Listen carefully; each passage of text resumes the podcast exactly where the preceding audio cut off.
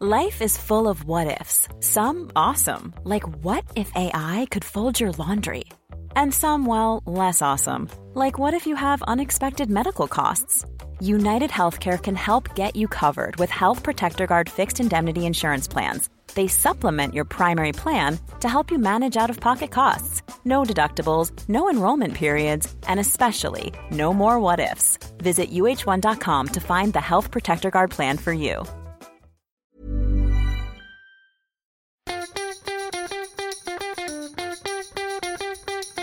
From Barangaroo Studios, the AusBiz COB is the key stuff you need to know about the day in business and finance.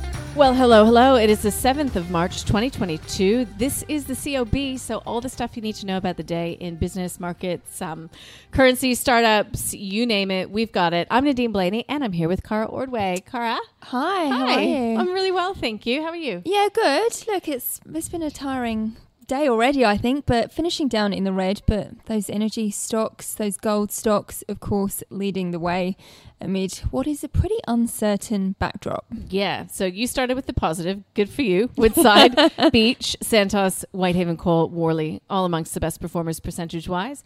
In the materials space, look no further than, you know, Ramelius, IGO, Gold Road, Northern Star, all of the usual suspects. Um, Woodside actually contributed the most index points. It was up a pretty, pretty uh, massive 9.5% as oil prices continue to rise.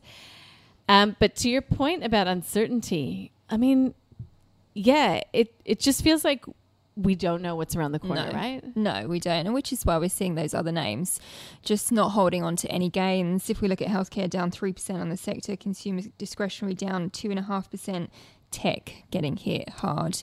Block was down ten percent almost Yeah. at one point. 360, Megaport, EML, Appen, all amongst the biggest losers. So Infotech was down as a sector by close to 5%. And then you get to the Aussie dollar. I mean, this is your comfort zone. It's at 74 versus the greenback in a risk off environment.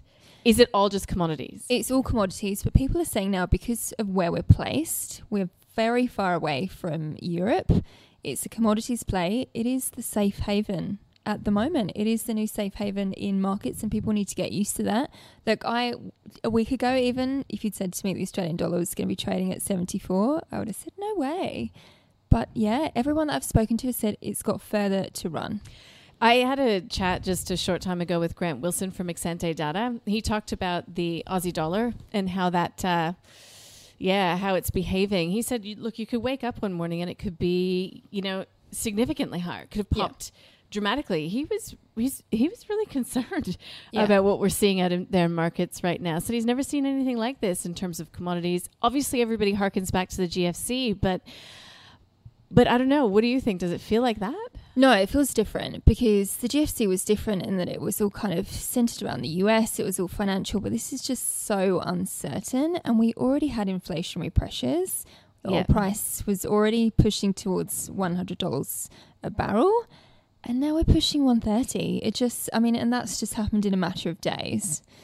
Um, so yeah, the Australian dollar. I mean, I spoke to Shane Oliver on Friday from AMP, and he said it could be hitting 80 cents. Yeah, that uh, wouldn't necessarily be good. I mean, terms of trade, uh, would be you know account surplus would would be you know fantastic in some ways, but it's just um, it would really reverberate around the broader economy. And uh, yeah, that conversation with Grant Wilson touched upon Big Super as well. So yeah, I'd, I'd encourage you to go and have a little listen uh, to that interview if you haven't done so already. I mean, I, I suppose when you're talking about oil, it's pretty incredible. We've got um, we've got some calls. I think JP Morgan said Brent could reach 185 Yeah. if Russian supply is disrupted. Goldman Sachs saying that 150 is possible. Like what I think about is the impact on consumers and particularly US consumers. And then I start to think about um, political risk, Yeah. societal problems. Um, gas is one of those things in the States that people react instantaneously to when the price goes up. But it's also electricity prices. You Mhm. know, in Europe, you know, people in London have had their electricity bills double. Not just like a little percentage, literally gone up by 100% in the last month for the, for the 12 months ahead. So, in terms of the bottom line, it's hitting people on an individual level. Mm-hmm. And that's what damages consumer confidence. We actually have a consumer confidence read out here in Australia this week. Wednesday, we get the Westpac Melbourne Institute uh, read. I think that's Melbourne Institute. Yeah. Uh, tomorrow, we get NAB Business report out. We hear from Reserve Bank Governor Phil Lowe. You've got to think that he'll be asked questions about the Aussie dollar tomorrow. I mean, we're in a tightening cycle, right? It's just kind of all coming coming at once. They were worried about it around 80 cents. If they're looking to hike rates, it's just going to be another consideration that they need to factor in because if if the forecast is still to the upside, then is it going to affect the tightening cycle? Yeah. Um, there's a lot to think about. And if you're Vladimir Putin, Russian's president, I mean, in some ways, uh, the timing has been impeccable where we are in the cycle, and I'm sure it's not a coincidence. Um, but then you weigh that up against the fact that these sanctions are really for real this time and really Yeah. damaging the Russian people as Yeah. well. I mean, even just that move from Visa and MasterCard, which I think Putin had said is a declaration of war. I mean, if you're a Russian Yeah. and you've got a Visa or MasterCard, you can't use them. Yeah. Well, now they're saying they're going to implement China Pay. I think for their for their debit cards. Yeah. Uh, China Union Pay, but still, you, you think you know just every single transaction that you do in a day on your phone. Mm. It's it's yeah, we're in sort of uncharted waters. Uh, look, I guess what you can count on. Um, obviously, we have the humanitarian um, devastation really front of mind, but we do look at things on Ausbiz through an investment lens. And so we talked a lot today about not just oil, but about nickel, about tin. I had a conversation about tin um, about palladium, you know, all of the commodities complex. And um, if you're interested in the show notes or on our website, you can get four commodity stock picks from Morgans. Um, eight stock picks as commodities dethrone Bitcoin for trend heaven. Um, you know, we spoke with Fat Profits today with uh, with David Lennox. There, he was saying, you know, we asked him to pick his favorite commodity. He couldn't. He said all of them. You know, it's that kind of an environment. Yeah. I mean, also in the spotlight today, the head headline corporate news was AGL, kind Yeah. of in that mix as well. And of course, they have knocked back another multi million dollar bid from Mike Cannon-Brookes and the Brookfield Consortium. It was our stock of the day. And David Novak from Wealthwise Education was on the show with Mark Gardner from Macro Capital. Take a listen to what they had to say. I think it's turned the corner here, personally. Oh. I- yeah, so I'm, I'm more um, bullish on it now than I've ever been. I like what the demerger is going to unleash. Is going to more for value for shareholders. Higher um, gas prices is helping the business. Look, if you bought it here, you definitely want to stop at six dollars fifty, which is that previous low. So if it went back below and closed below, that's going to be a close Right. below that. Then that would be my exit strategy. But obviously, energy is very much back in vogue at the moment. Um, you've got people, uh, super funds hunting around for infrastructure assets. Yeah, it's one that, I mean, it certainly has a fair bit of upside if things start to go well. And there's a good risk reward uh, proposition there where you're really only risking, say, 15% for a potential upside of, so, Right. you know, say maybe 30 plus. So, uh, not being put forward to the investment committee.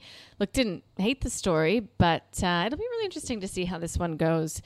Uh, you know, shareholders get riled up, and the fact that they're not getting uh, any further engagement with uh, Mike Cannon-Brookes's Grok and that Brookfield consortium. So, yeah, interesting times there. Uh, look, there wasn't any big economic data out here locally today. Still the wash up from that really strong jobs read in the US on Friday. I mean, there is no way, Cara, that the FOMC won't hike, correct? You think you'd think not? I mean, twenty five basis points kind of just feels like a meh at, at the moment after Yeah. talking about fifty basis points and, and the backdrop that we have. Um, so you think, yeah, it's it's at it's, uh, at this point. I um I, I put the question to Isaac Poole from Oreana Financial Services today. You know, 25 basis point isn't going to do anything in terms of controlling inflation, but he's like not signaling. You know, Yeah. they have to do something. Can't go too hard because everything's so uncertain. So a lot of a lot of the conversation this week will again be dominated by the path to interest rate hikes, and then um, we get consumer inflation out of the well out of China and the U.S. a little bit later in the week. So that'll be a big one, you reckon, for for or or like Chris Weston said this morning, and again it's it's uh, in the newsletter as well. Um, and via the show notes, he's like, it, it's, it's really just about Ukraine and Russia. It is because you can have all the headlines you want. You know, we saw those stocks on Wall Street bounce a little bit after those non-farm payroll numbers, but actually none of it really matters if if we're going to see things escalate in, in the Mhm. region over there. All right, Cara. Um, tomorrow we start the day with Greg Smith from Devon Funds, so we'll get a view on the New Zealand market, first Asian market to come to life. So that'll kick things off in the morning. Um, we've got great guests. Bob Iaccino from Path Trading in the U.S. will take us through um, every move that the U.S. market made through the overnight period, and you know the the list is long. The day the day will unfold, but who knows what this upcoming session in in the U.S. and in Europe in particular will hold. Yeah, coming online, of course, after the weekend, and just so much news going around at the moment on Twitter, and in particular, you just you kind of don't know what's real and what's not at the moment because you know you've seen sanctions placed on TikTok, on Netflix, kind of they're restricting social media because of fake news, so you kind of have to take everything with a grain of salt, and yeah, mm. everything's uncertain. That's just the word, I think. And uh, I can tell you, as we record this podcast, of course, I don't know when you're listening to it, but we still do have U.S. futures coming under a lot of pressure. There is a pretty dismal picture being painted for equities across the Asian region. But one thing that is green on my screen the Aussie dollar and oil. So that is, I think, the story as we leave you today. Yeah, uh, Aussie dollar is still sitting above the 74 handle. Incredible. Wow. Yeah, okay. All right, Cara. Um, look, I look forward to chatting tomorrow. Have a great evening. You too.